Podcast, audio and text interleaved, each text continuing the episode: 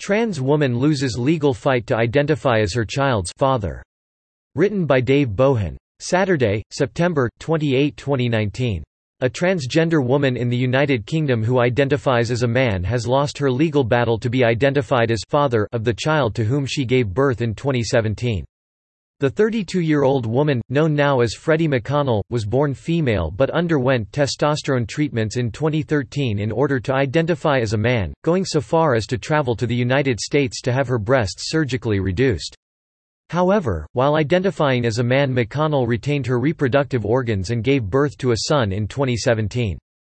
But when she attempted to list herself as her son's father on the child's birth certificate, the UK's General Register Office stepped in, informing McConnell that because she gave birth to the child, UK law required that she be listed as the mother.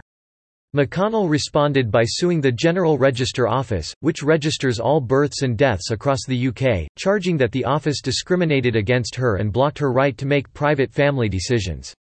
But on September 25 a UK court ruled against McConnell and her desire to be identified as her child's father.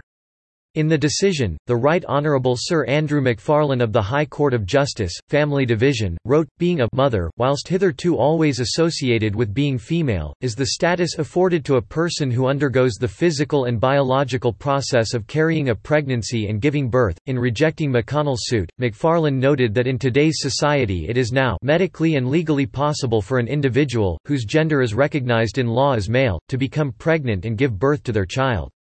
Whilst that person's gender is male, their parental status, which derives from their biological role in giving birth, is that of mother. McConnell, who is a journalist with the UK's Guardian newspaper, lamented the court ruling, telling The Guardian that I am really worried about what this means not just for me, but other trans people who are parents or who want to become parents.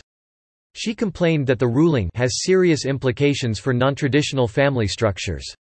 It upholds the view that only the most traditional forms of family are properly recognized or treated equally. It's just not fair. Earlier this year, McConnell was celebrated across the UK through a BBC produced documentary entitled Seahorse The Dad Who Gave Birth. And while every major media outlet has bent over backwards to confirm her as a man, while discounting her role as the mother of her child, at last one media organ has stepped forward to challenge the chaos.